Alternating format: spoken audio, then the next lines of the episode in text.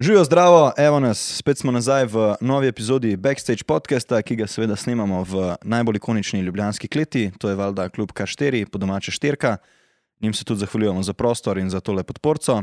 Jurek, kdo je danes naj gost? Današnji gost, ki se nam bo pridružil čez sekundo 20, je Črt Trkman ali pod ustvarjalskim imenom Teranigma. On je tonski tehnik v klubu K4. Pogovarjali se bomo malo o zgodbah, ki jih, uh, ki jih je bil deležen v legendarnem klubu in kot Rejvara, uh, kako se je žanrsko razvijal čez leta, in pa še mnogo več. Ne bi pa tukaj izgubil besed in se spustil z njim v pogovor. Bilo je 19 sekund, ampak bo zelo zanimivo. Živijo zdravo.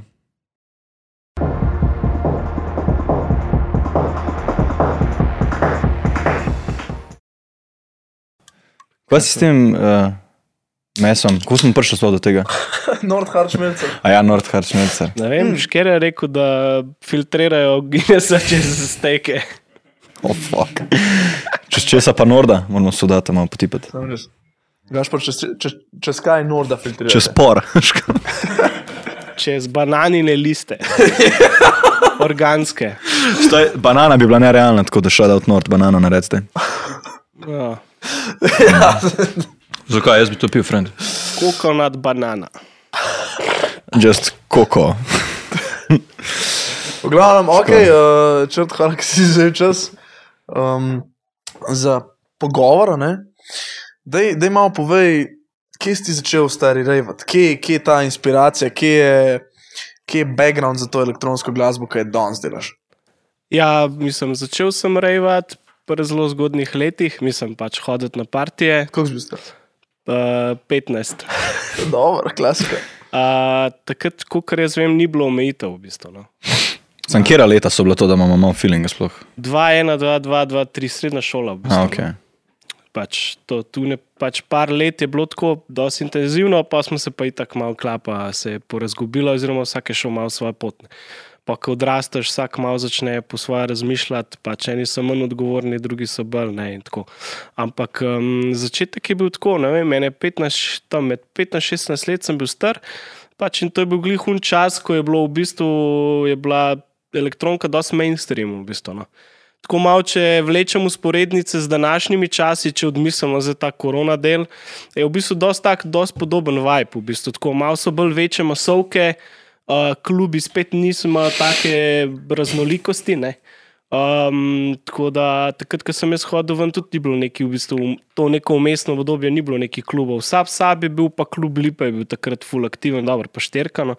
Ampak to je bilo to. Še lepo kasneje se je kar naenkrat začel full nekih pa fan factory oziroma inbox, pa tako, veš, se je full enih klubov pa odprl.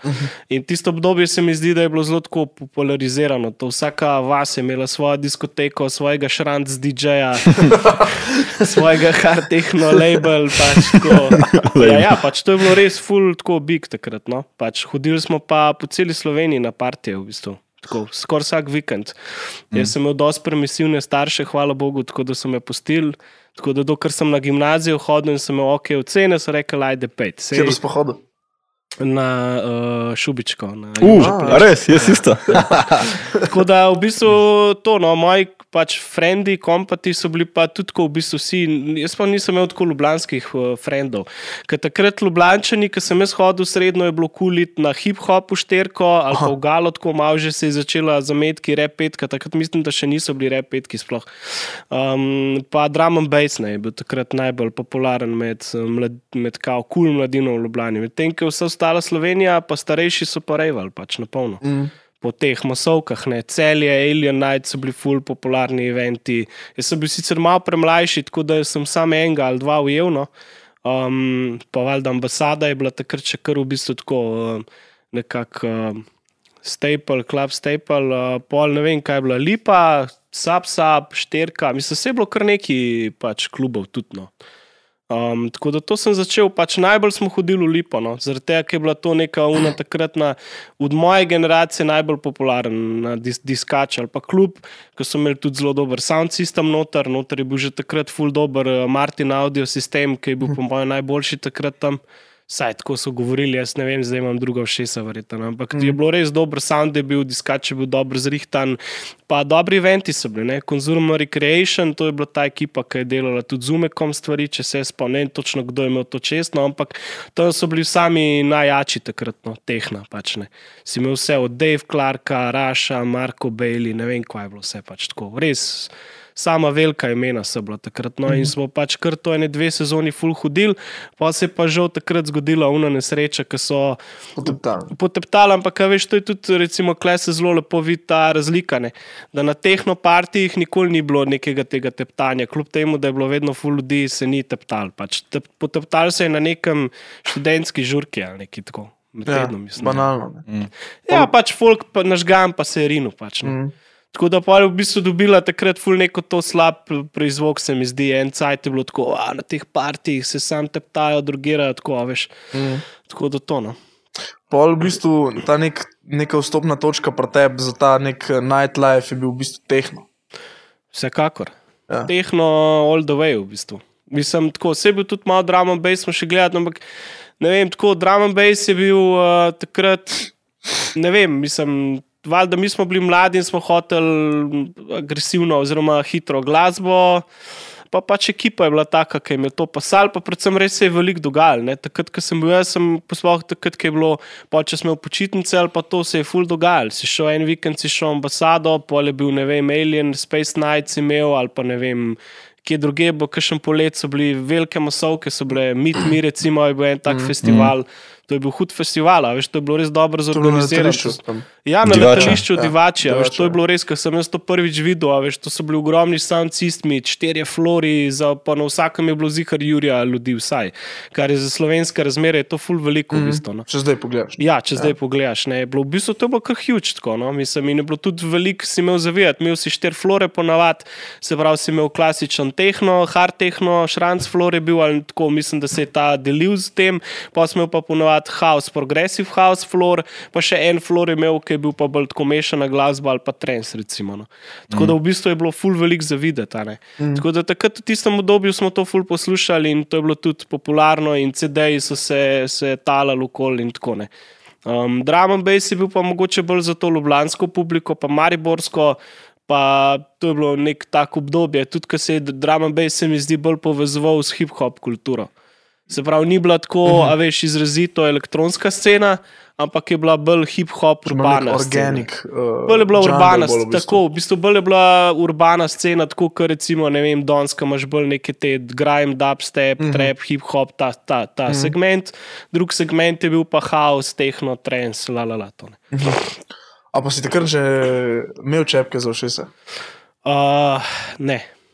Ampak sem jih pa dosti zgodaj poverbil, pa že zelo po ene dveh letih sem ugotovil, ko sem bil enkrat v cvetličarni.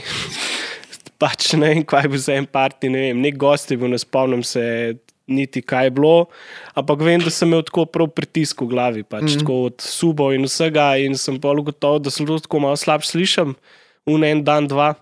Tako da sem pol v bistvu od fotra vzel une, veš. Sem videl, konjih je imel pa za Zažagat. žlatke, sem iz Trubarjeve drugače originalno doma in se folk celo noč dere, ki je hodil tam na Metelkovo in to je na fotor je enem momentu sam popizil in je rekel, da si bom dal čepke not in me BK jaz spim. No in uh, pač pa sem ugotovil, da to mogoče pa funkcionira tudi za mene. Tako da pa sem imel une, pa, pa sem zelo hiter une, Alpine si kupil in tako no. Pa, ko smo začeli delati. Pol v bistvu on, mogel, on še kar ni mogel spati, ker smo ti povašali njegove čepke. Ne, se jih je kupil več, pa sem jih imel sam le, nisem se pa striktno držal. Mislim. In sem le tako, pa zdi se mi, da je bilo včasih tudi bolj na glas, kot je zdaj. A res? Ja. Jaz bi rekel, da je bilo, da se je zvočanje veliko bolj, ni, ni bilo te ozaveščenosti. Pač, Aha, samo na se demo. pravi, ko si prišel ob desetih, je bilo pač že, Peak time. je bil že pik time. pač, veš, sam, Boli te, če imamo, zakaj ne? Samo moraš pa vedeti, moraš vzeti vse en kontekst. Da ob desetih zvečer je bil parkirišče pred uh, klubom popolnoma poln s folkom, ki je že na žigu iz Audi, sadskega avta, hauba party, gepek ven, bum, bum, bum. Pač, veš, mislim, ti, ki si prišel ob desetih, pol enajstih, najkasneje na plesišče, je bilo že, ljudje so že plesali, dogajalo se je že, DJ, warm-up, DJ, imel že full folka. Drugače, kot zdaj. Veš, kaval do zdaj, ki pride počasi folk v klube, ki hodi v enem takem obdobju, ne vem, od desetih do dveh zjutraj, kapla folk, kaj boš za 20 turistov, klej v štirki, imel 105 decibelov. Pač. Ja. Nima smisla. Ne? Ja, se to, se to. Um, pa je bilo v bistvu včasih je folk, ful prej, kaj je hodil, na, ful, Ja. ful prej začel noter. hoditi. Ja, valjda, takoj so šli vsi not. Mislim, po mojem je to tudi razlog, da, je, da so ljudje iz cele Slovenije hodili. a veš. Se pravi, če si ti prišel iz celja ali pa v Maribora, če si šel v ambasado Gavioli, si šel kaj? Po, po, po šoli, po šihtu, petih, šestih si štartu, da si bil v osmih, pol devetih tam. In kaj veš, valjda, ne, mislim. Ja, valjda, ne boš zdaj čakal še do dveh, ponož da še noter. Ne boš, ne, mislim, ja. Kaj boš. Lahko se ga ne, vse, vse se je dosti folka pol tako napil, pa pa, pa sploh niso prišli na parti. Pač. Pa so pol oni zjutraj domov pelali. So bili trezni. Smeh. Ja, Zdaj pa polk je rola začel. ja rolot sem začel pa tam kol 18 leta. Mislim, da traktor smo si zdownloadali v najbolj rudimentaren, primitiven ta prvi, ki je bil traktor, ne vem, kaj je bil Final Scratch, ali kako se mu je rekel, ki je še Stanton delal hardware. Um, že tako je pa zelo hiter.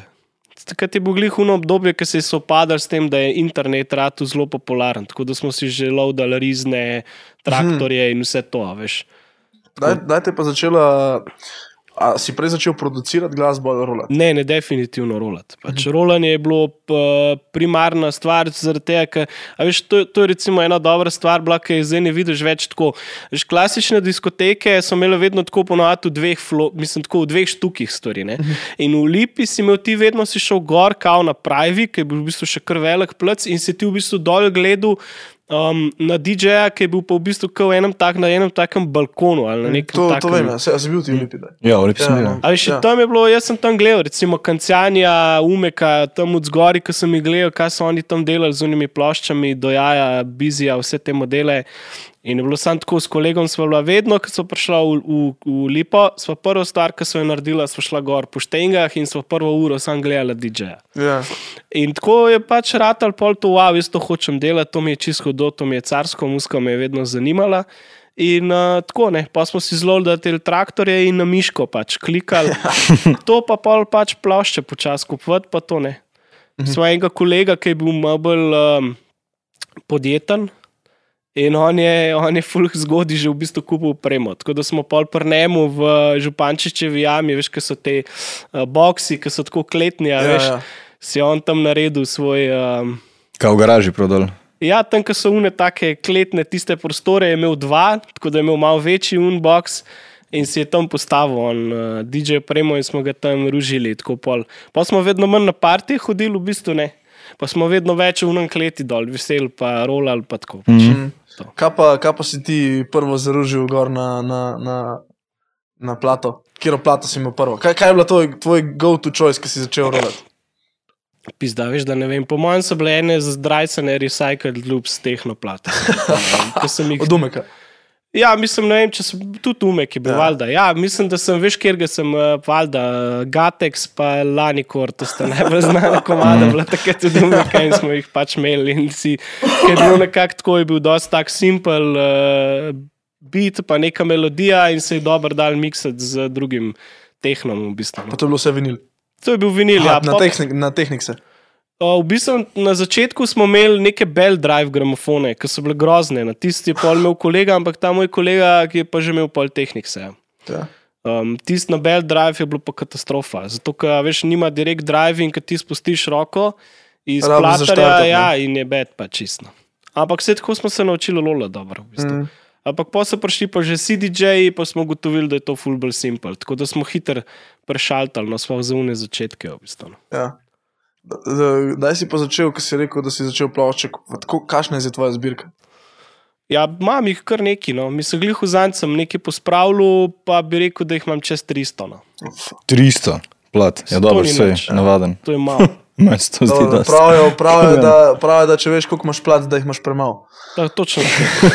Se ne vem, ja. koliko jih imam, le, a veš, odvisen, ker sem v različnih obdobjih različne plošče kupil. Mm. Na začetku sem mm. si kupil neke te zdrajsane, recycled lupse, pa neke te tehno plošče, ki jih je bilo takrat nešteto, ker v tistem obdobju se mi zdi, da so vsi hoteli vrteti in če si hotel biti DJ, si tako mogel imeti plošče in, in to. In mi smo bili že glih ta neka prehodna generacija, ki smo že počasi tudi digitalijo zelo pratili. Ne? In v bistvu se je teh plošč bilo, kot rečeš, stari. Na to ne, zdubu si od kakšnega DJ-ja, ki se mu ni več dal, je bil malo starejši, pa ti je dal za. Ne, kad ti zdaj rekel, za 50-100 evrov si dubu, pa cel njegov krajt velik. Pač. Mm. In da veš, ti si bilo tako pol, je bilo zdrajsen, čist, ki se je rolal na partih.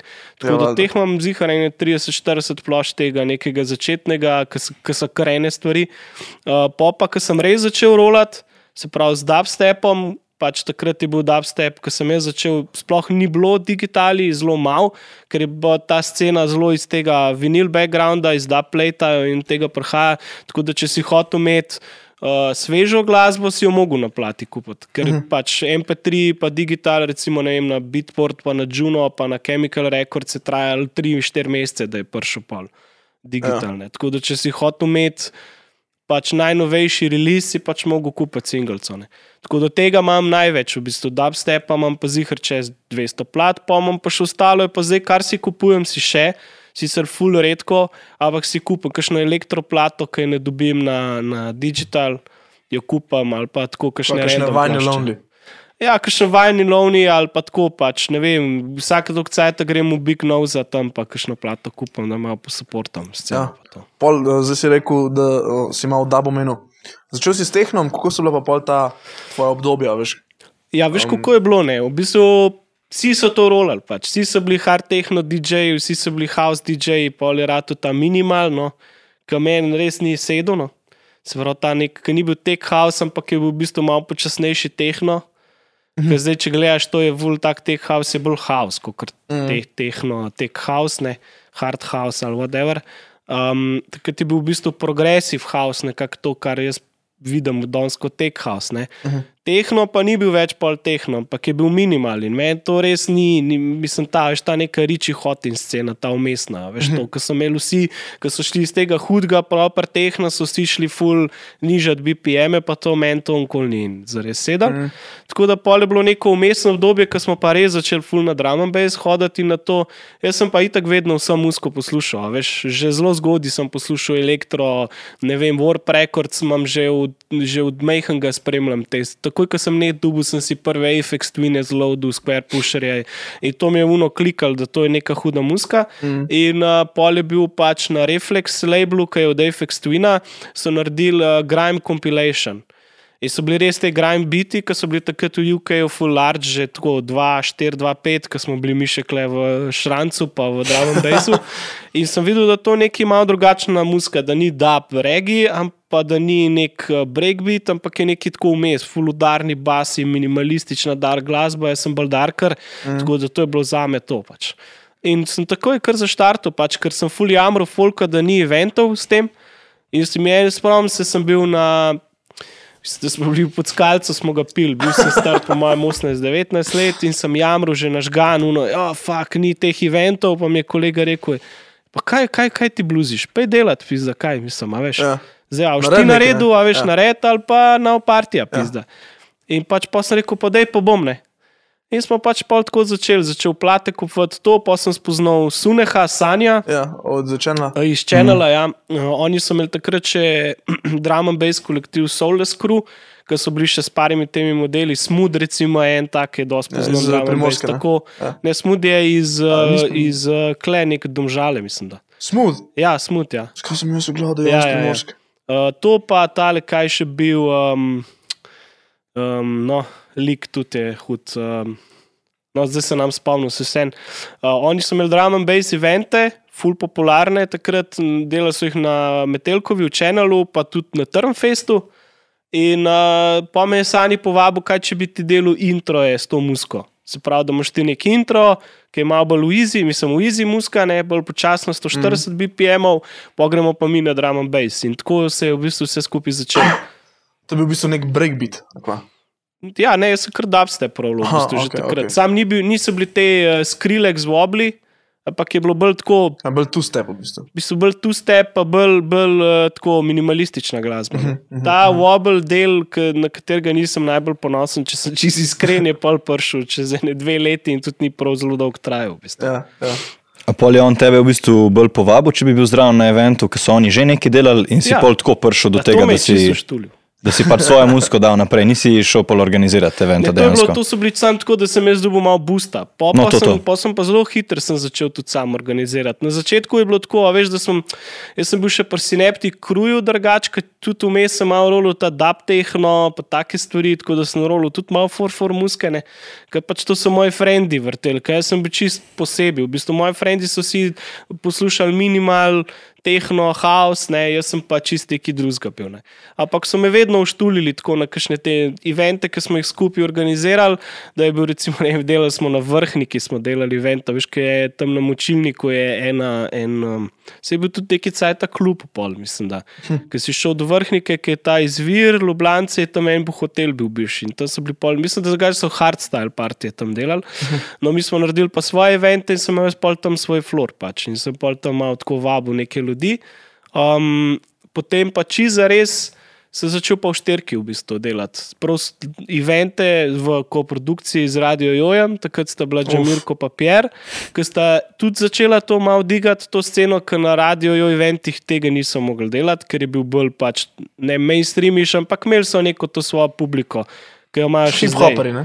Ja, So pa and bass je bilo veliko, pa tako bolj komercial, liquid, pa valjda Pierre pa Fusta imela vedno ta svoj bolj da, pa to ne, Roots in Session. Uh -huh. Tako da nikak nista mogla tega tako usilevati not. In sta v bistvu pol na pobudo Folka, ki je bil gor še v šterki, pač vodstvo šterke, takrat v okviru šova, so rekli, mi rabimo neke nove evente, ki bojo pokrivale neko to UK-based sceno na splošno. Ni bil sam dubstep. Ne. In tako smo začeli. To je bilo, mislim, da 2008, 2009, 2010, 2011, to je tri sezone je trajalo, uh, dve sezoni je res orang tudi z gosti. Tako da takrat so meni kar vse prepustili, jaz sem pisal tekste. Uh, pač, uh, tako sem se v bistvu naučil organizacijo delati, no, eventov. V bistvu. Aha, se pravi, v bistvu ti si pol dobil čist proste roke, glede tega, so ti čist zaupali kot nekemu glasbenemu, žanrskemu selektorju. ne? Ja, Kaj jaz sem imel v bistvu pod, pod, pod mano je bil ta del, nekako ta en večer. Mislim, valjda sta mi, Džamirko pa Per sta mi tako pomagala, ker sta bila že tako izkušena. Mm. Mislim, nikoli ni šlo nič mimo njihove klukcene. Ker valjda sem bil tako mlad, sem tudi neumnosti počel pač s pres teksti, pa z idejami, koncepti, kaj sem si jaz takrat se zamislil, pustimo to. Ampak so videli, da sem pač tako zagnana, ne. pač glih zaradi tega, ker tega ni bilo, ker so vsi ostali vse drugo delali. Ne. In uh, tako, no, Sanje je bolj rolu sam, zato ko on je bil nekdaj bolj na Metelkovi, ampak so bila nekako vedno skup tudi back to back, ali svoj velik. Um, ampak jaz sem imel pač čest tako idejo, koncept, saj tako pač. Ne, ne vem, sem si zamislil, kako bo izgledal dizajn, kako bo izgledala promocija. Takrat pa je bila tem, da takrat je bil glih ta MySpace aktiven. Ne. In te ta starejši so bili, a veš, nekako niso štekali tega MySpace, zato so mene tudi, po mojem, malo pofurali, mm. zato ker sem bil pač mlajša generacija in se mi je to dal, pač te MySpace furati. Ti si v bistvu glihuna generacija, ki je bila ful, po mojem in, ne? V MySpace. Ja, mi smo že uno, ja. smo bili že, mi smo že out. Ne, mi nismo MySpace sploh. Mi smo že Ja, out. ne, čist. MySpace to je bil live pač. In kaj je bilo to od Facebooka drugače? Čisto je bilo drugače. Vem, ampak v kakšnem. Ja, več, ve, na večjih nivojih je drugače. Pač prvič je to, da v bistvu nisi imel direktne interakcije, ker nisi imel četa, saj ne, da bi jaz vedel, mm. da je bil četne. Pol druga stvar je bila, da, da mislim, imel si musko gor, ne lahko. A Veš, ti si si v bistvu naredil customiziral profil in si imel že svojo musko gor. Tako, v bistvu, v bistvu je bil en tak blend, bolj, bolj izgledal, en, mislim, odvisen, kakšen profil si imel. Ali osebnega, ali artist profil, ali tako. Ampak če si imel ta kao artist profil, to je bil v bistvu en SoundCloud. V bistvu. A pa Bandcamp. Mm. Ali pa kaj Bandcamp, jaz sem ja. tako ful, pač bolj primitiven. No.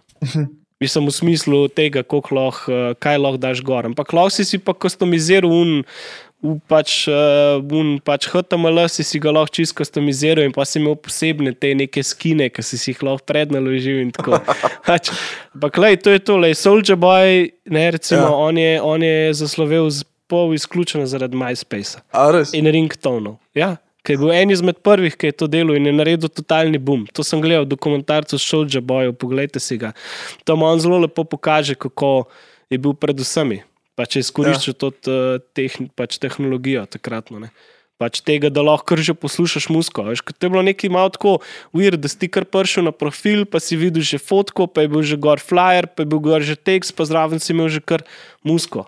A veš, Mm. si tako lahko do, dojel, da ok, ta pa dela to. Ne. Tako da mm. to je bilo ful dobro. Edin neumen je bilo pa to, ker nisi imel četa pa tega, pa nisi mogel invitati folka. In pa je bilo vedno tako, da si mogel folku v komentarju, v tem si imel pa vol, pa si lahko pisal, folk si Aha, se pravi, lahko si komentiral pa vse. Ja, lahko si mu od spodaj, si imel pa okej. lahko vol odprt in pa si se lahko četu tam ali pa ne vem, folke dajo feedbacke, pa tako ne. Mislim, četali smo se itak tako, da ti je napisal private message, pa si se pa dubu, ne vem, na MSN-ju, ne vem. Na No, je MSN, bil to aim, smo pa ja. bili, a ti smemo MSN. MSN pa AIM, sem jaz ali kaj bil že un insta, instant messenger ali kaj. Ampak MSN je bil pač bolj, no. pa IRC pa to, no. ampak MSN mm. predvsem. No in uh, tam si pa mogel postati, a veš, stvari, če si hotel. In pa si mogel vedno nekam uploadati sliko, kaj tako oni niso mogli. Pač niso imeli serverjev, da bi ti uploadil cover, ne? Mm. in si ga mogel pol nekam na shrani.si ali ne vem, na nekam si mogel shraniti ta p, flyer in pol URL pač eh, copy-pastati in povabiti osebno vsadzga in to je trajalo, pač to si delal 10 ur, ki mi stari, da si povabil 100 ljudi na parti, pač, prek MySpace. ja, pač. Sam, sam si imel pa pisa nek, mislim, si imel nek oseben stik, pa nek bolj, tak bolj oseben Ja, čisto. pristop. Ne? Je Ja, vsakega, bilo ki si povabil, je bilo bolj tako direktno, ne? si Ja. vedel, zakaj ga boš povabil. Ni bilo Ja, onega ja. spemanja, recimo. Ja, ni bilo, nisi mogel. povabi pa. Tak, tak, tak, tak. Ja, ne, če bi hotel spamati star, to bi pač lahko delal dva, in to bi dal delal cel teden, če bi hotel vse ljudi po, poinvitati. Vse tako je bilo, pol, pa nas je bilo par, in smo si razdelili rajone in smo začeli to. Tih 300, tih Ja, pač 300. resno. Ampak takrat smo tudi še flyerje talali. Ker sem tudi v šterko prišel prek Nica, ki je bil Nic, klej je bil že promotor. In uh, promotor je bil takrat unkaj flyerje talo. Ne? In mi smo imeli določene spote, štirka je imela spote po Ljubljani, kamor se štender je te stojala in se je tja gor dajal flyerje. In uh, pač v bistvu, v bistvu je bil dober koncept, ker ti si imel recimo po vseh lokalih po centru, je bil tak del, da si ti dubu, da si lahko poklical kelner isti dan ali pa un večer, da bo prišel in imel zaston uh, vstop. Ne? Si Imel, mislim, da je, da je vsak lokal, ki je imel štender, je imel zaston vstop za dve osebe Mhm. na kjerkoli eventu, v bistvu, ne. razen če so bili razprodani. No. In uh, to je bilo v bistvu dobro, veš, zato, ker vedno, ko smo prišli mi do flyerji, so nas vedno kelnerji vprašali, kva bo dogajalo ta teden, ki je v šterki ali pa ta mesec. Pa si mu povedal, pokazal, pa so bili flyerji, pa je folk, a veš, tako. Mm. V bistvu ni, ni bil slab koncept. Veš, in tudi, pa, recimo, ko so se oni zaključili, so vedno še koga sabo vzeli, ali turiste, ali pa kakšne ljudi, so rekli, da je v šterki dogaja, danes ne vem, la, la, in so šli. Mm. Tako, da, tako sem v bistvu tudi jaz večino folka spoznal, tega centrskega. Ja. Veš, flyeri so se pa posod tajali, od, od uh, ne vem, lokalov do kakšnih drugih točk. Na drugard smo skozi nosili, recimo, flyerje, tam je bila vedno tako nujna točka, da si šel kaj. A Veš, in pa si bil v bistvu ti kot neke vrste promotor. V bistvu, ne. Ja. Mm. A pa misliš, da je bila Ljubljana včasih bolj klubsko osveščena, kot, kot je zdaj? Recimo? ja, itak. Ja. Valjda. Ja. Mislim, kot zdaj, prav zdaj, nedvomno. Ne, ampak, um, Mislim, ok, pa recimo pred korono, 2018, 2019. ja, lahko bi rekel, da ja. No. Sprav bolj je bilo tega nekega um, uh, simbiotskega odnosa. Ne? Ja, Ja. mislim, veš kaj drugače. Bilo malo eno obdobje je bilo tako, da je bilo veliko na tem bolj krujevskem nivoju. Vse. Mhm. Vsaj ta ljubljanska klej scena. Če pustimo major dogodke, pa če gledamo bolj ta underground, oziroma bolj lokalen, bi jaz rekel, da ja. Zato, ker pač je folk malo vsak imel svojega. Soportarje, soportarje svoje, vsak krujno svoje soportarje in tako in se je to razvijalo, in pa v bistvu tudi pač s pomočjo tega flyerjev in take osebne promocije. Se zdaj se mi zdi, da se malo vrača to nazaj. No. Se mi zdi, da najbolj temno obdobje je bilo to pred korono. Pač to spamanje preko Facebooka Ja, in res, bilo tisoče invitov za kar neki sto enih dogodkov, ki nimajo nobene veze. to se mi zdi, da, da, da zdaj, ko se je malo presekali, je sam dobro. V bistvu, no. Mm. Veš. Da v bistvu delajo res tisti, ki. Ki si želijo, ne, sicer Tako. to se sliši tako, tisti, ki si želi. Ne, ampak eh, dejansko en folk delo, mislim, je pred korono delo samo zaradi njega rekognišna, pa sploh ne to zaradi denarja. ne. In če, če te denar driva, pol hitro pustiš to. Ne. In korona je kle naredila dost hud res. Selekcija, ima. Ja, dosti sito. selekcije. Ja. Da če pač nisi for, for, um, for the music, pač for the people, ne, si dosti hitro odpade. Ne. Te ni nič motiviral, da bi delal. In zato recimo zdaj po, ne, pa še kar je, so take težke razmere, da ustajajo, oziroma ja, da ustajajo res tisti, ki so. Ki niso zaradi denarja, oziroma zaradi denarja, zaradi neke, da, tisti, ki so zaradi kulture. Ne? Ja, ne, vse itak, veš, se mogoče ne toliko zaradi denarja, kot sam to, ta dostopnost pa instantnost. To Mhm. je, jaz vidim, problem dan danes. Ni problem to, da je tehnologija dostopna v smislu, da lahko vsak dela super. Jaz sem full vesel, ker Mhm. recimo zdaj, ker je tehnologija full dobra, le koliko se domače produkcije dela. Včasih ni del, je delal samo oni, ki so bili res hudi, hudi geeki, so delali musko, pa res samo oni, tako folk, veš, programeri, pa oblikovalci, tako kreativen folk, ki je že prej delal veliko s temi stvarmi, da so imeli sploh motivacijo, pa znanje, da so se sploh spravili delati produkcije. Mm. Veš, se ti pravi, tudi mi, ki smo začeli, smo samo rolali, ker to je bilo najbolj fizično. Približek temu, kar hočeš delati. To, mm. da si ti rizen kliku, je bilo tako res abstraktno za me, no? recimo mm. prva leta. In um, ta, dos, to, to je ta dostopnost, ampak ta dostopnost, ki pa jaz mislim, da ni dobra, je pa ta dostopnost tega, da se kar neki na hiter bokera, da lahko vsak, ki ima nek kontroler, kar neki rola, tako na hiter neki naredi. A veš, nič ni narobe, če iz kontrolerja rolaš, sam deli to z Nekim feelingom. Z nekim feelingom, pa veš, vse sem tudi jaz z miško začel klikati, ampak smo klikali z miško neusmiljeno dve leti. Razumeš, mm. prej smo šli delati druge stvari. Veš, danes pa kaj, kupiš kontroler za 200 evrov na Bowhi, 150 evrov, zlodaš 30 MP3 in si DJ. Mm. In isto organizacija gre po istem tem kopitu. Se pravi, malo neki poznaš frende in smo že naredimo privatko in je že žur. Mm. Pač ta sito se mi zdi, da se je malo. Uh, Razširilo luknje. Ja, in uh, zaradi tega pol tudi prihaja do tega. In zaradi tega tudi se mi zdi, da so pol te neke instantke, pač ki folk invita tisoče ljudi na neke dogodke, ki na koncu tako nič od tega nimaš. Mm. Realno pa itak, če delaš vsaj par sezon, točno veš, koliko ljudi boš imel na dogodku. Ne, se pravi, mm. recimo, ne, vem, jaz če delam v čelu, točno vem, koliko bom imel ljudi. Za nek, nek dogodek, vsaj približen, vem. Lahko jaz 100 tisoč ljudi povabim na ta dogodek, ampak na koncu bom imel mogoče 120, 150 kart, me razumeš. Ne?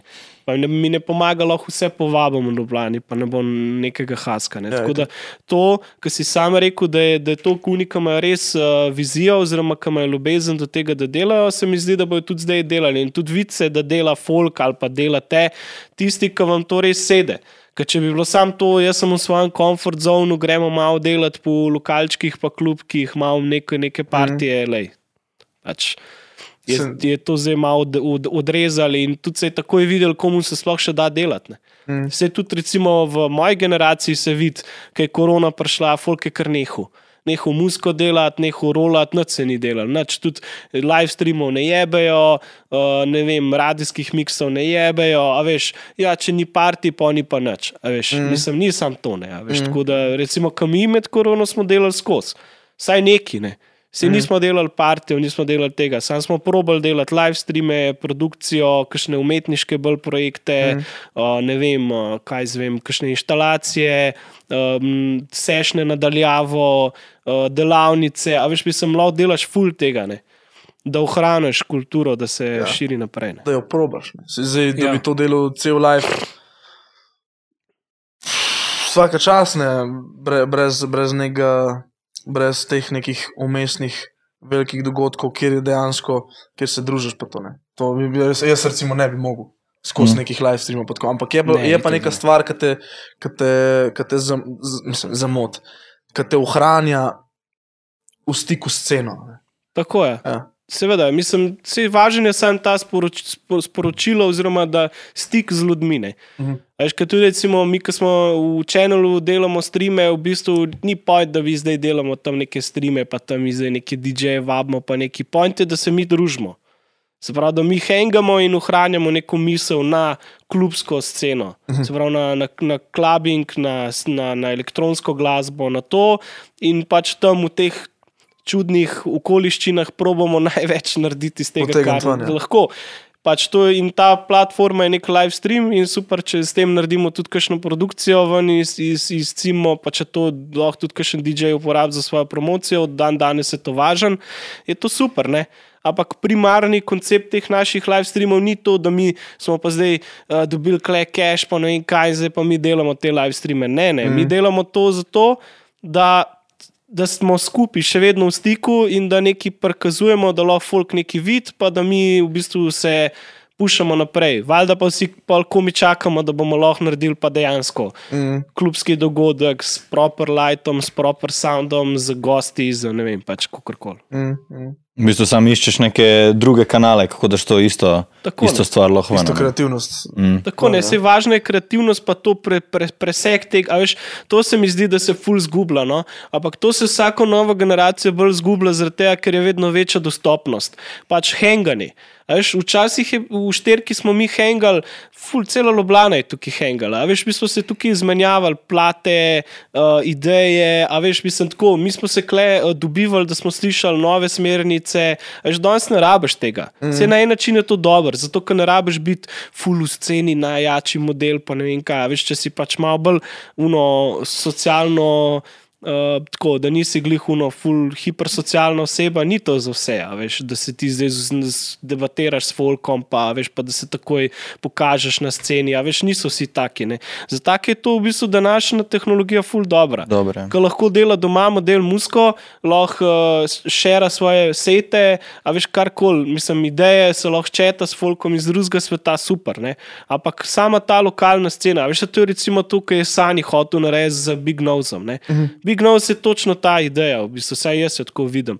Se pravi, ploščarna, trgovina, kjer se, pa, kjer se folk dobiva in henga in izmenjuje ideje. In to so bili včasih klubi, danes to pač niso več klubi, ne? so mogoče bolj lokali, ne vem, razni zavodi, mladinska društva. Tako, ne. Skaj pa misliš, da niso? Mislim, ne da niso, sam drugačen koncept. Mislim, zakaj niso tok, kot so bila? Zato, ker folk pride po točno to, kar hoče. Se pravi, če, če je to event ali pa DJ ali pa glasba ali pa gost, ki njega ful interesira ali pa eno večjo skupino ljudi, bo šli oni samo to poslušati. In bo to njihov uh, stičišče. Medtem, ko sem jaz začel ven hoditi, jaz nisem imel pojma, kaj je Space DJ sa rolata. Slišal sem samo en CD, ki mi je bil ful všeč. Ja. A Zdaj imaš, veš. zdaj imaš takoj, ne, kva je rolo v Amsterdamu, kva je rolo v Miamiju, Ja, kva je rolo na japonskem. Se pravi, šel si bolj na plc, a ne? Pa na experience. Pol tist, kdo rola je bilo v- Vse malo kup, mislim, je bilo važen, ampak jaz nisem vedel, kaj bo on rolo. Jaz nisem vedel, kaj bo Dave Clark rolo v Lipi. Slišal sem, da je full hud model, pa je tudi je bil hud model, ampak nisem vedel, kaj bo on rolo. Ker je bil Jeff Mills, ok, Jeff Mills je bil recimo en tak, on je imel tiste mikse, ki je, on je bil en izmed prvih, ki je v bistvu video naredil, tako vsaj, kot se jaz spomnim. On ima ene par teh res hudih videov. Uh, ne vem, kje so že pozabil sem imena, ampak če boste pogooglali, uh, Jeff Mills ima ene par teh v bistvu Režija.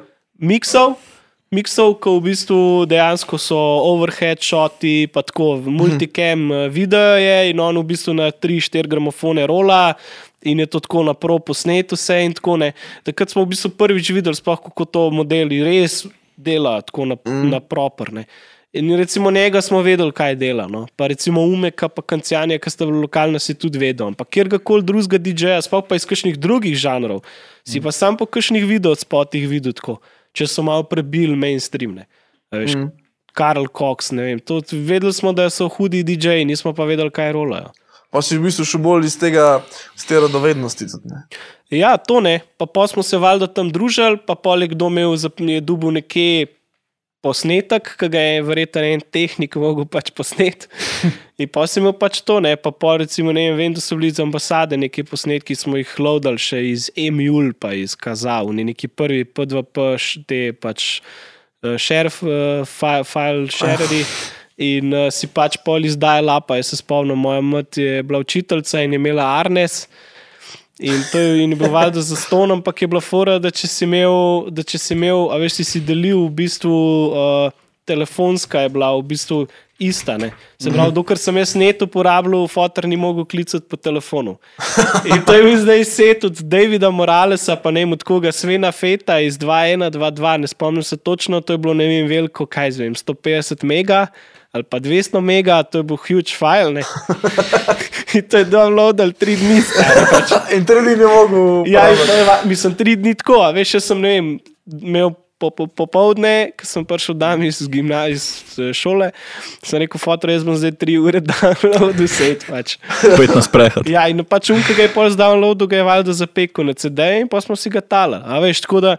Ne, a veš, pa recimo imel plošče, pa so si pol na to provali malo rolati. Veš, tako da tukaj je bil ta stičišče, danes pa tega ne rabiš, stari. In tudi mm. pač ljudje, ki so tja hodili, ne samo mi, ki smo rolali, pa koliko nas je to zanimalo, tudi konz konzumeri pač so hodili pač tako, ne, tako kot ste rekel, po izkušnjo, po feeling, po, po to. Vse to se, še, to se tudi zdaj ni spremenilo. ne. Ampak danes se mi zdi, da je targetirano na posamezne, na posamezne scene, manjše. Mm. Pol v bistvu ta instant culture nekako ubija ta nek klubski duh, pa to vso sceno, ki je bila prej toliko bolj izrazita. Ja, jaz vidim klubsko kulturo, ne samo pač koncerti, parti, mm. Ampak je ce- Cel movement. cel movement. Ja. Ja. Rabiš tehnično ekipo, rabiš promotorsko ekipo, oziroma ljudi, ki so, ki so, ki so, uh, ki so pač, uh, pač zelo tako zagnani, oziroma passionate za te stvari. Pač rabiš pol tudi vse ostale fotografe, unetrete, rabiš klubarje na koncu, pisem parti govorje. Ne? In pol na koncu neko to industrija, pol, ki sloni za tem, da dobiš neke bookinge in tako. In to cela neka celovitost je klubska kultura. Ni klubska kultura, sam uh, pridem v full spedenan klub, odložim plašč in se znam zabavati. Mm. Jaz tega ne vidim tako. Jaz vidim bolj kot hanganje in uh, izmenjava nekih idej. Zdaj, pustimo to, da je večina ljudi hoče iti na parti zaradi zabave, seveda. Mm. Ampak. Veš, sama, sama osnova je pa v tem znotraj, je pa tako cel nek skupek enih stvari. No, tako zdi. Pa bi rekel, da, da je takrat folk bolj zaupal tem organizatorjem ali pa klub, um, pač tem, ki so v klubih delali. A veš, kaj mislim, zaupali v smislu, da ne vemo, na kaj gremo, ampak itak poznamo plc, poznamo to, vemo, da gremo na nekaj dobrega. Si takrat lahko tudi recimo s kakšnim čist neznanim imenom za filo, pa je folk šel na to, kaj je vedel, da bo. Ja, sigurno, predvsem pa manj je folka bilo pametnega. No. V kakšnem smislu? Ja, tako danes si mislijo, da vse vejo. No. Vsi se mm. spoznajo na sound, vsi se spoznajo na miksanje, vsi se spoznajo na vse. Pač. Pač tam enemu malo štrika, pa je, pa, je, pa, je, pa je vsak že tako pameten. Ojoj, ta pa ne zna rolata, veš. Mm. To, recimo, pa ne vem, folk se skozi se zna hitro pritoževati, ni dobro, to ni uno. Dobro, res je tudi, da zdaj so malo drugi časi, pa tudi marsikaj folk vidi v tujini, ki je veliko bolj na najvišjem nivoju, kot kar nam, ne, da se razume. Ampak tako se mi zdi, da na splošno folk ni bil tako pameten. Pač, no. Tako da, ja, v bistvu so bili bolj zaupali. Ampak kaj se, težko je generalizirati to. Ja, vsaka generacija ima, ima svoje prednosti, pa slabe. A veš pa tudi skozi neke oči, ki gledaš, ko si ti tinejdžer ali pa full mlad. Tako drugače vidiš. Če bi verjetno uno starejšo generacijo pred mano vprašal, bi ti verjetno iste stvari govorili za, za nas, takrat, ko smo bili. Veš, kaj si mi mislimo, neki z miško tam klikamo. Mm. Tako da to. No, pač. Je pa res, da po mojem, moja generacija je bila še taka, ki je bila v tem starem duhu klubske kulture. Ne. Kljub temu, da če greš starejše sprašovati, bo pa rekel še, kako je bilo pa za res v 90-ih, takrat sem bil pa jaz spremljati, si bil v bistvu glih na tem nekem Prehodu. analogno-digitalnem je. prehodu. ne. Pa iz tega nekega undergrounda, ki se počasi v mainstream premikajo stvari. Glih Daj nekaj si, pa, daj si se pa dotaknil, daj si se pa prvič dotaknil produkcije, ok, rekel si tam 18, si bil star. Mislim, začeli smo itak klikati po riznih, pa tudi pol že Ableton, ne vem, štirka, petka, ne vem, spomnim se. Ampak zares pa nisem delal muske, ne vem, ni, ni me, ni me potegnil not v bistvu. Mhm. Sem v bistvu dosti tak praktičen človek, ampak pač pol je pa itak s časom tudi to prišlo. Vse veš, pač pol najprej sem itak kot promotor sem mogel znati preklapljati stvari. To je bila recimo tudi ena taka stvar, da se mogoče tehniki fulbol tako engaging za fulejnih stvari, znajo preklopiti seratote, uno tretje. Takrat je bilo tako lučkar v klubu, tonce zrihtu sound in on je šel. In tam sta bila dva gramofona, dva Pioneer CDJs, to, to je to. In si mogel ti kot organizator ali pa promotor si mogel znati malo to us- uskladiti, pa preklopiti, pa tako ne. Tako, da, tako sem v bistvu začel najprej to tehnično plat odkrivati, in pa sem i takrat v tehnik klubski in pač, ker sem začel fulbol s tehniko tudi uh, gojiti in ko mi nekako DJ-je ni predstavljal več nekega challengea in ko se mi ni dal cel dneve muske digati, sem valjda šel pol musko delati. Ne. Tako da ne vem, koliko je zdaj. Ne, kaj zvem, težko ti rečem letnico, ampak tam enkrat po 20, 2012, 2013, da sem tako dejansko si zelo do Ableton, pa da sem začel delati že neke treke. Mm. Ali pa, pa je bila produkcija na začetku sigurno digitalna, ne? Ja, tako si pa, pa, pa, zdaj, pa vem, si, zdaj pa vem, da si na live. Ne?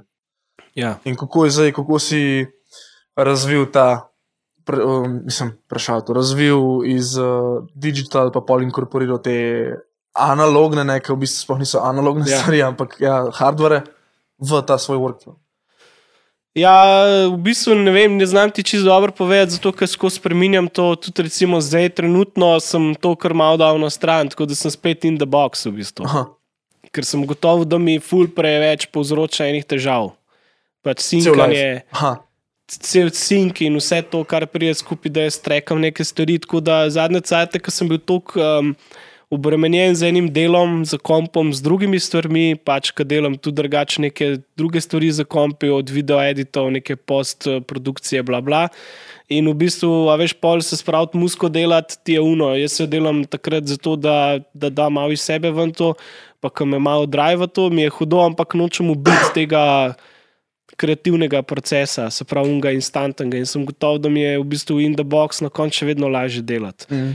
Ampak valjda pa še vedno strekam kakšne stvari. V bistvu zdaj trenutno imam tak proces, se pravi, da, da v bistvu bolj semplam sam sounde, pa jih pol v bistvu aranžiram te v, v Abletonu. Se pravi, Mhm. ne grem, ne grem toliko, eh, ne uporabljam sekvencerja v recimo Sintu ali pa na drum mašini. Ne Bolj za sound samo. Samo sound, če hočem dobiti en dober sound ven, ne vem, recimo na Model Cycle so mi všeč une taki metalični perki. Recimo. Mhm. In tiste perke, full hitar, neki dobim en zanimiv perk in si jih par posnamem, odrežem in pol naredim sekvenco raje v Abletonu. veš. Mm. Ali pa recimo na Samplerju, kakšno stvar, mogoče, ki ti pa še malo se tam igrati, raj postavim, pa pol tam v Abletonu pač se ščopam, pa naredim pač. Isto sinta, veš. Tako se mi zdi najhitreje, ampak proces, ki je šel iz tega, je bil čist preprost. V bistvu. Naveličal sem se, kupil sem si full enih teh MIDI kontrolerjev, ki mi zdaj ležijo doma.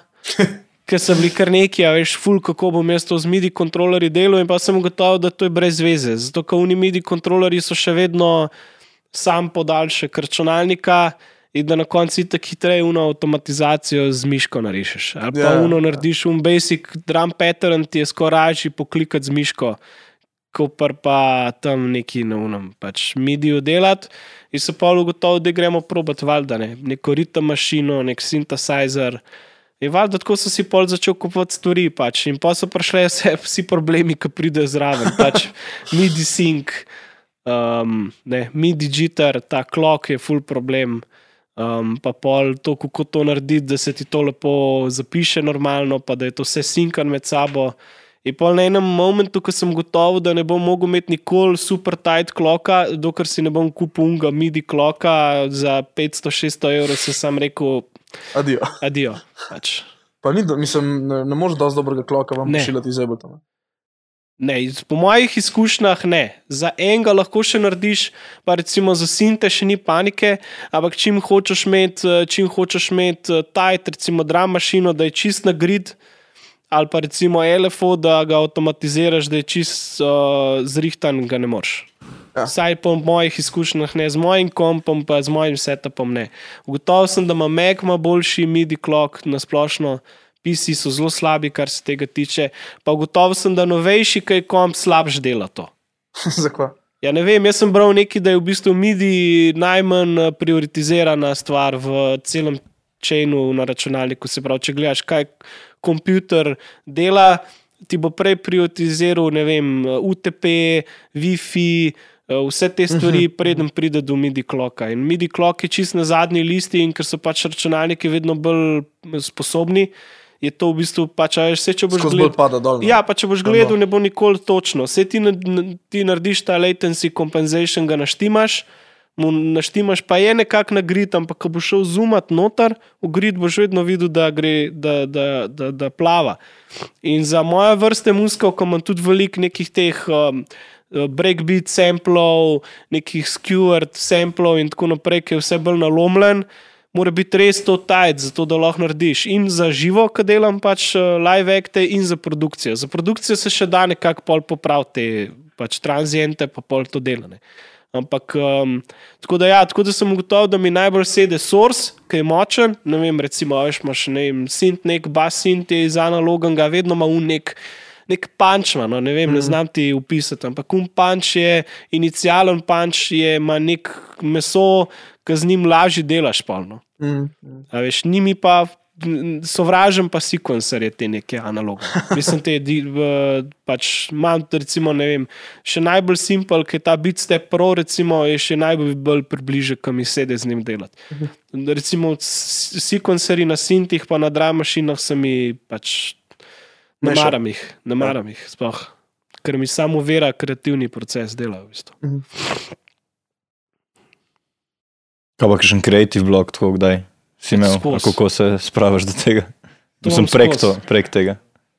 Težko. Kaj pa greš dejansko, kad ti, kad ti res čist zasede, kad čutiš nitko, da bi rekel danes.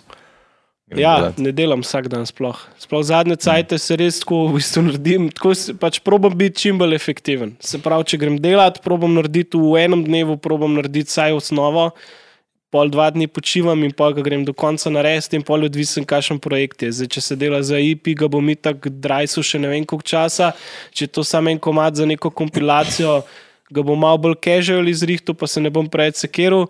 Um, če je pa to nek bolj za kakšne take umetniške projekte ali pa to, da so neke instalacije, ki delam neko musko, tam se pa ne ukvarjam preveč toliko s tehnikalijami. Pač že v startu probujem narediti, kot to, da je dobro in Mm. to je to. No.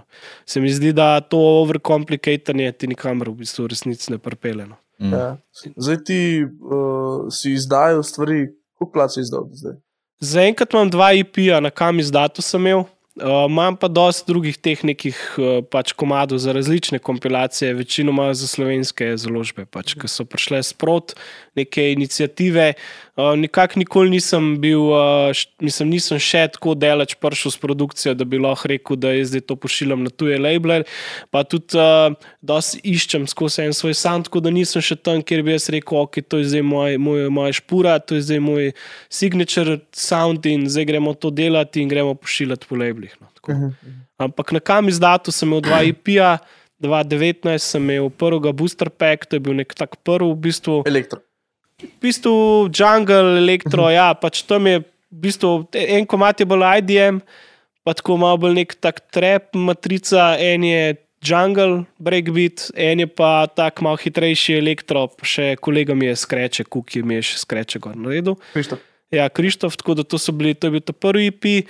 Uh, tam se je prav videl, da sem še malo iskal sound, zdaj za drugega, ki sem ga lansko let izdal. Se pravi, Hydrozone je bil pa že malo bolj uh, resen. No, tako. v smislu, da je že bilo malo bolj. Uh, Že malo bolj zapakiran stilsko, se pravi, pa se že nekako giblje med nekim bolj takim nabrekanim tehnom, malo tako acid, malo tako pač ta, ta scena. No, to. In tudi nekako v tej smeri grem naprej. No. Pol delaš bolj tako po občutku, ni da bi imel zdaj nek cilj v muski, grem tja, točno to hočem, Ne, čist po feelingu. čist, čist po feelingu delam. Uh, je pa res, da hočem vse malo bolj uh, streamlinati cel proces. Se pravi, da je malo bolj jasna, izkristalizirana vizija, kaj hočem narediti z muziko, ker se mi zdi, da je to ful važen. Ker narediš tisoč lupov, pa če gotoviš, da na koncu moraš imeti eno, eno špuro, da se jo držiš. In jo dela. To zdaj probavam v zadnjem letu. No. Se mi zdi, da sem bil tudi malo manj aktiven, ker sem, imel, sem bil zaposlen z drugimi stvarmi, dosti pa ni klubske scene, pa to je mene kar prizadel, ker sem pač direktno vezan tudi delno, tudi z delom. In uh, me je to malo tako, kar ne potrlo, ampak me je malo, jaz sem ful mislil, kako bom med korono ful delo muske, pa je v bistvu nisem. No.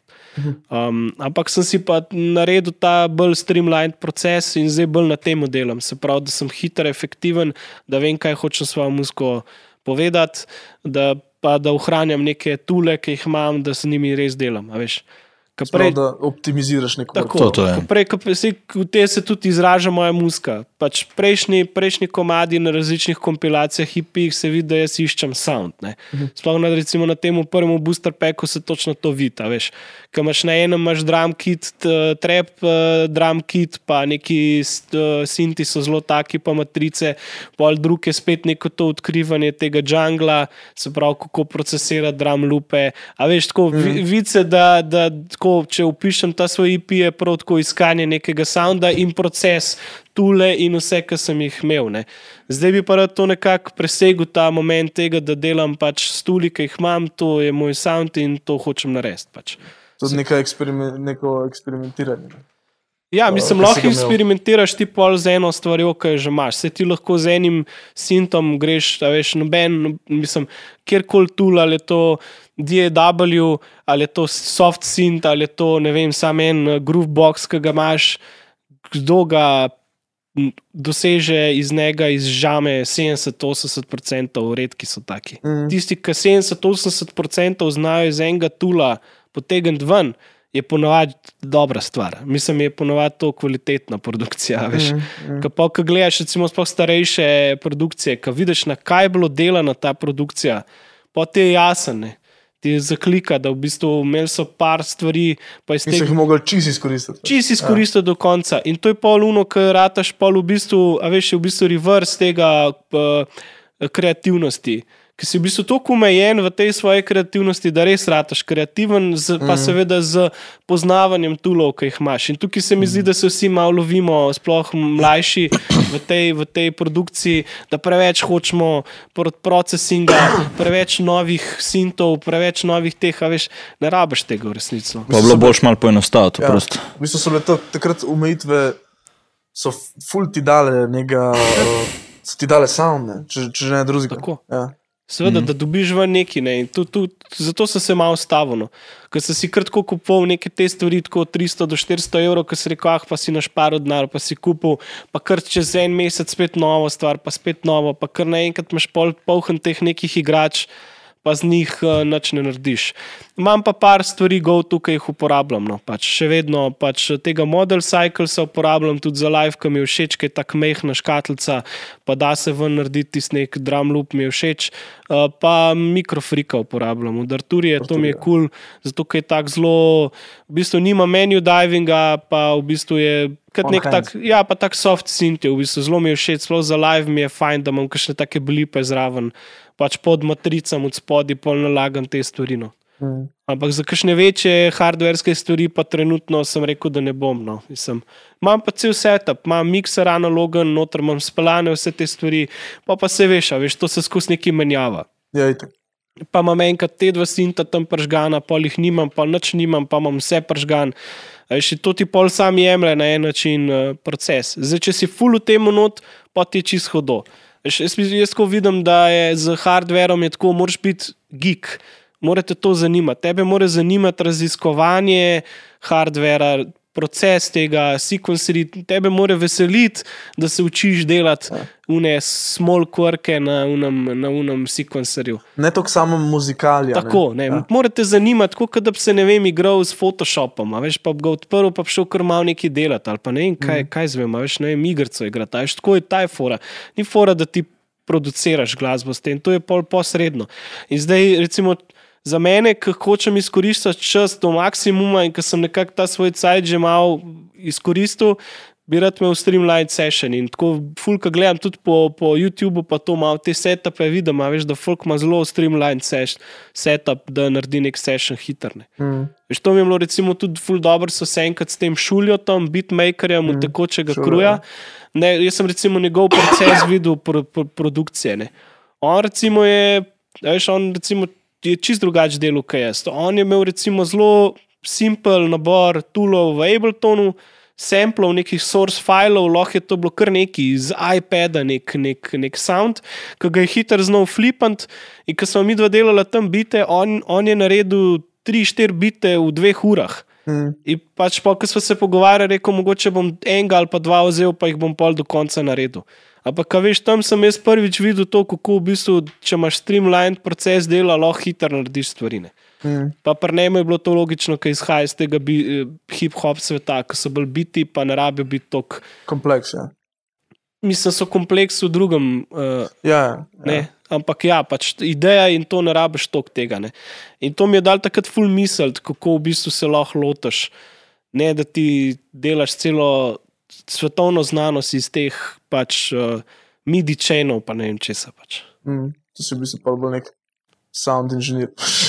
Ja, v bistvu ja. si, ja, seveda, ja. sej moraš biti vse. ja, no, mislim, ok, zdaj Vse si moraš biti vse. Pa sem pa še ugotovil, da je važen, kakšen preamp imaš, kakšen konverter imaš. Ja. Ja. A veš, ker sem pa ugotovil, da v bistvu imam Soundcraft mixer, ki je sicer čist fajn za živo, ampak sem ugotovil, da če sem si ga zravtu pol v zvočnem, mi ni bil toliko všeč sound, kot če sem šel direktno zvočno, ker pa nimam toliko uh, kanalno zvočno. Sem mogel pol delati saming tam na mikserju, ali pa pol si mogel čtekavati. A Veš, mislim, ta proces tega te ful zavira. In pa na koncu ugotoviš, da imaš že en let nekaj delaš, pa nič nisi naredil. Mm. Ker bi lahko pač s miško pa ti v koncu naredil cel IP. Pač. Ja. Že zdavnej. Pač. Ej, uh, odkje pa ta, odkje pa tvoj, tvoje ime, Teranigma? Ja, to je v bistvu ena stara igrica za Sego, ki sem iskal imena, takrat sem to bilo kot ene pet let nazaj, jaz sem bil prej Freeverse. In uh, sem pač uh, full rolu neke te, to je bilo tisto zadnje obdobje tega, tega pač bas obdobja, ki je bil za, za moje pojme res en tak zelo slab obdobje iz mojega vidika, ker je bil v bistvu sam še ta nek trep in to meni ni sedelo v bistvu. In smo rolali neko muziko po raznih after koncertih, v teh nekih rap koncertov in To so bili razni dirti sprajti. Ja, pa te scene. In Ja. to sem bil sam tako, fakt, da to staviš. Takoj, ko so začeli hoditi ljudje na parti, pa ko so mi začeli za, za, um, za glasbene želje, so se mi rdeči alarmi začeli Ja. vržigati, je bilo uno, ne, to pa ni, to pa le. Vse kul, cool, se ful fajn, jaz pa mrd, tega trep glasba mi je kul, cool, sam to pa ne, stari, ta scena ni za me. Mm. In um, pa sem v bistvu tako že takrat sem zelo. Sem rekel, da bom nekaj drugega začel musko delati, takrat sem že kar delal musko. Sem rekel, pisa meni pa to nasede, to, da bi šel malo delati bolj elektronko. In uh, sem kar najdel pač neko ime. In je bil kao tako malo enigmatično neki. In sem se spomnil, da sem full emulator furu na, na PC-u in sem full teh gameov igral in sem tudi te, to teranigma. Emulator zakaj? Za Sego, mislim, da je bil. Aha, aha, aha. Pa za Super Nintendo pa to. Ja, ja. Pač zaželel sem si, ker smo imeli Super Nintendo v osnovni šoli in sem hotel igrati te igrice. Ne, pač. V bistvu en projekt smo imeli, da sem v bistvu mogel screenshotati v neke vintage grafike. In sem pač poloval, da igral igrice. In sem najdel to, in mi je bil kul meta RPG, je bil nek tak, v bistvu je bil kaj Final Fantasy game, tako Aha. podoben. In eh, pa so rekel, da je mogoče pa kul ime za, za, ta, za ta projekt, ker to je bil v bistvu kao mišljen, bil, da bo najprej sam alias, v bistvu, da bo sam alter ego tega, kar počnem. Ampak se je pa na koncu tako ugotovil, da je to to, kar hočem delati. v bistvu. Je to brez, so v bistvu že skont, ko hočeš delati. Mislim, Ja, vsaj približno. ne. Ja, ta projekt je bil zelo jasno zastavljen. Se pravi, da jaz grem malo nazaj uh, v svojo preteklost, malo iščem uh, te neke inspiracije v tehnu, junglu, acidu, to, kar sem kot mulj poslušal, elektro in piči, pač gasa. To to. Zdaj pa če se eno tako filozofsko v smislu. Um, Sam, ne, ne, ne. A misliš, da ima ljubljanska ali pa slovenska mladina okus za glasbo?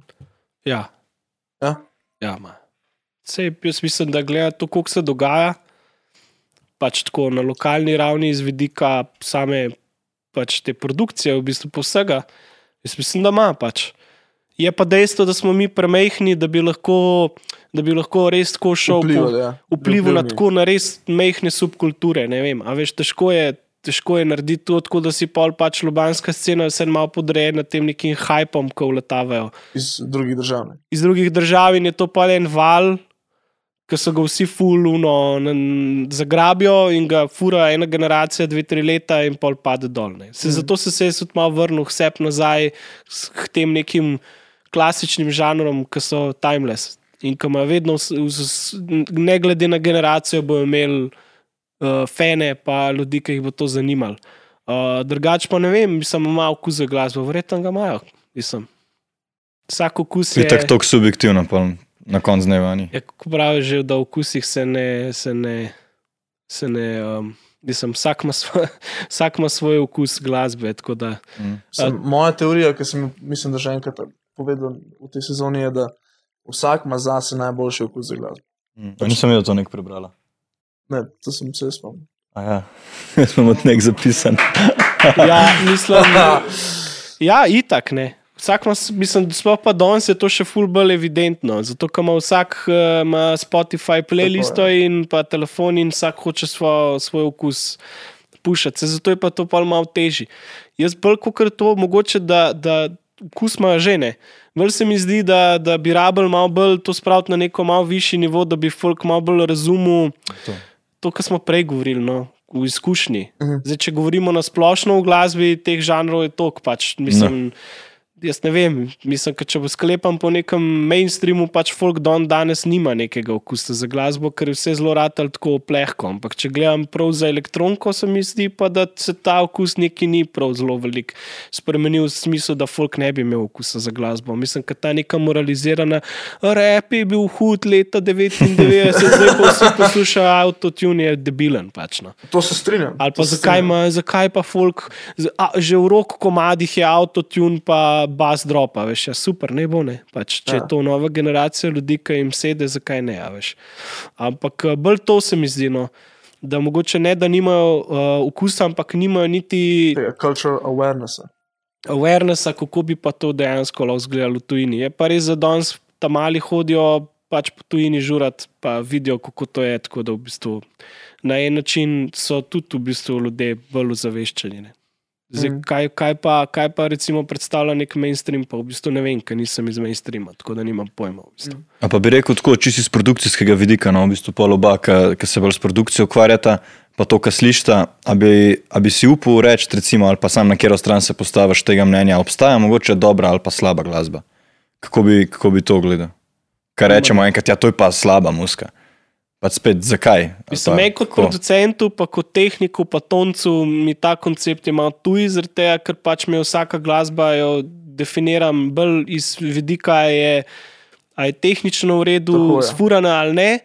In to v bistvu v končni fazi sploh nima veze za končnega uh, kupca ali pa poslušatelja. Se pravi, ti lahko delaš krep, krep bite, lahko delaš krep uh, stvar, ampak če je folko hudo, je pač folko hudo. No, to tudi jaz zagovarjam. Veš, Pač pač pač na mislim, koncu dneva je subjektivno. Ne? Ja, mislim, a veš, uno, ki imaš, eh, k- ko uno, ne vem, je spržen komat, ampak je pač sam komat posebej dober, pač super.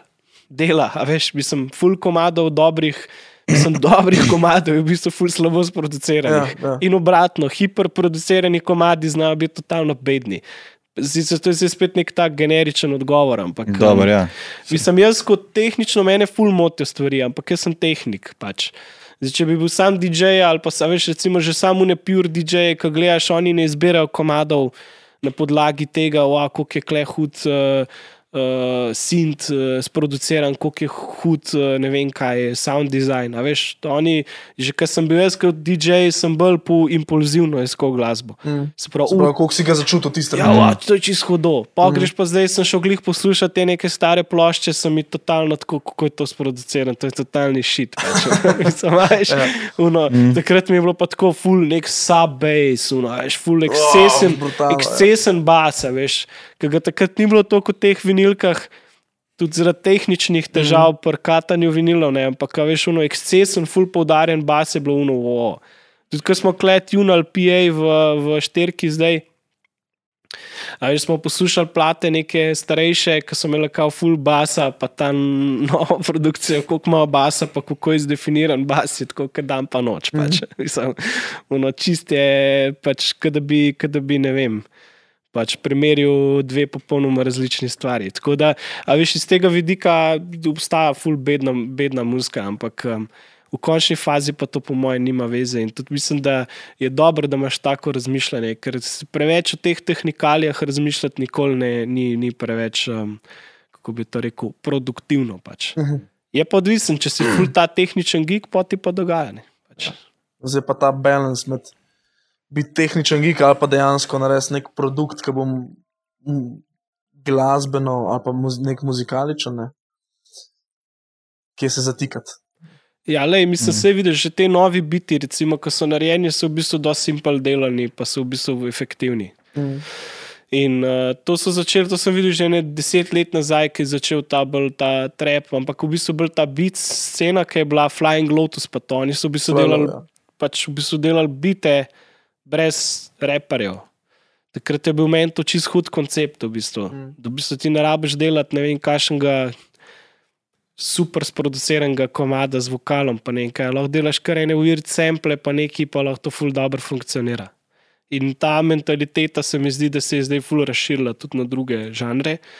Da v bistvu ne, iščeš bolj zanimive take sounde, pa to in to je v bistvu v končni fazi veliko bolj pomembno, sploh zato, ker danes muska se tako hiper uh, konzumira. Da zdaj delati nek timeless track 8 minut, ne vem, kakšno simfonijo ima brez veze delati. Razen če si ne vem, kakšen džajo. Pač. Mm. Ja, lahko narediš zase. Ne?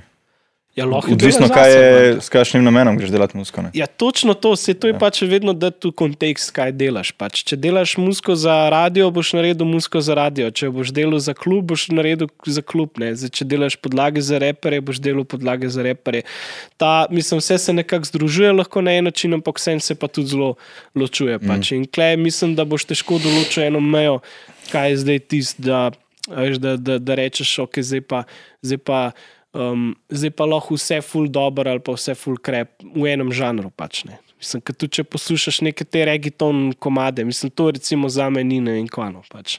Pač, tako, mislim, z- mislim, pa ne glasbeno, ampak tako pač ide, mislim, ne vem. Ne, Idejno. Ne, ne, ne, ne zapali mi, ampak Ja. če boš šel v mix gledat, bo zihar mix session, je zihar pač glih toliko kompleksen, kot je en moj mix session, ki delam elektrokomat. Mm, Mm. Veš, mislim, Mm. Se ga ne, se dejansko ne slišiš, no, tu top, top 10 komat, ki ga slišiš, nek, neki ta urban scena, neka ta, ki je bolj neki tako med nekim afrobitom, pa trepom, pa neki tam note fulenih trekov, ki jih sploh ne slišiš. V bistvu. Mislim, trekov tako po, po špurah, kako je zmiksan, pa kako je narejen. Tako da to. no. Ja, zanimivo. Upam, da si zadovoljen z odgovorom. Ja, sem se. Klej ni točnega odgovora, Ja, glih to je, glih to je fora. bolj, eh, To je bila samo odprta tema. Ja. Ne, nisem Pa ta judgmental guy. V bistvu, v bistvu, v bistvu bolj, ker sem starejši, bolj mi je v bistvu sent za to. Mislim, v smislu, mm. to, kako je narejen. Mislim, bom, mislim, zanima me, kako me je narejen ta del tehničnega osebe, moje pač plati me itak zanima, kako je to narejen, ampak v bistvu drugi strani me pa ne zanima, v bistvu resnic. Mhm. Tudi ne zanima me, kaj grem DJ-ja poslušati, mi je vse na rola iz vinilo ali pa iz CD-jev ali pa iz traktorja, vse mi je pač. Si bolj ta nek delivery. njegov. Ja, itak mi je ful bolj važen delivery. Ali, to je za mene, če imaš vse primej, to je Abletonu, lahko mi čisto do. Pač. Mm. Mhm.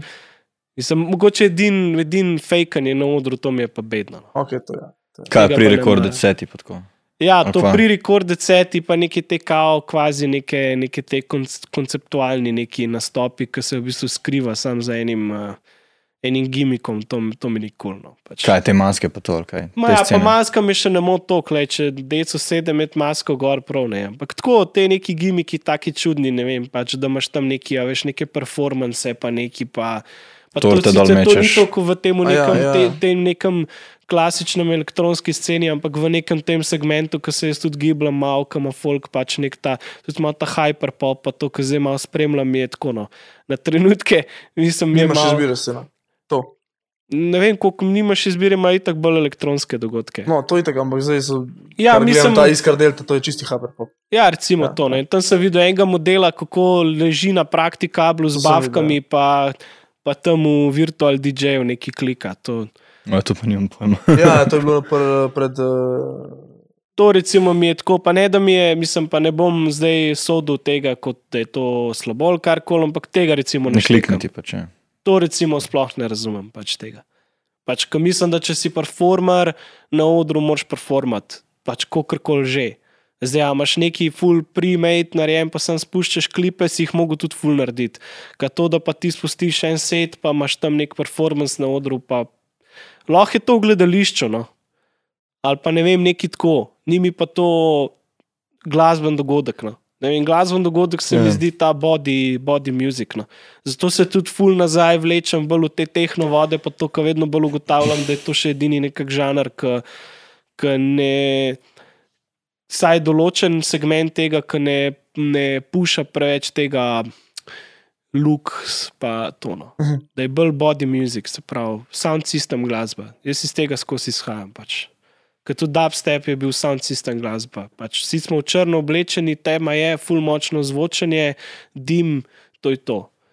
Ne? Ali pa isto, ne vem, stone rock koncert, a veš, so neka zadimana scena, pa, pa pač wall of sound, tudi kitar in, in vsega. Veš, to je, to je tisto, kar meni daje nek feeling. To, da imaš pa ene modele tam, ki neki glumijo tam na odru, to mi je pa malo brezvezano. Mm. Kljub tudi, če so drugače čisto hudi producenti, ne bojo pač hudi producenti. Sam. Ne, saj, me vse tako naredijo, kot MF Doom, stari.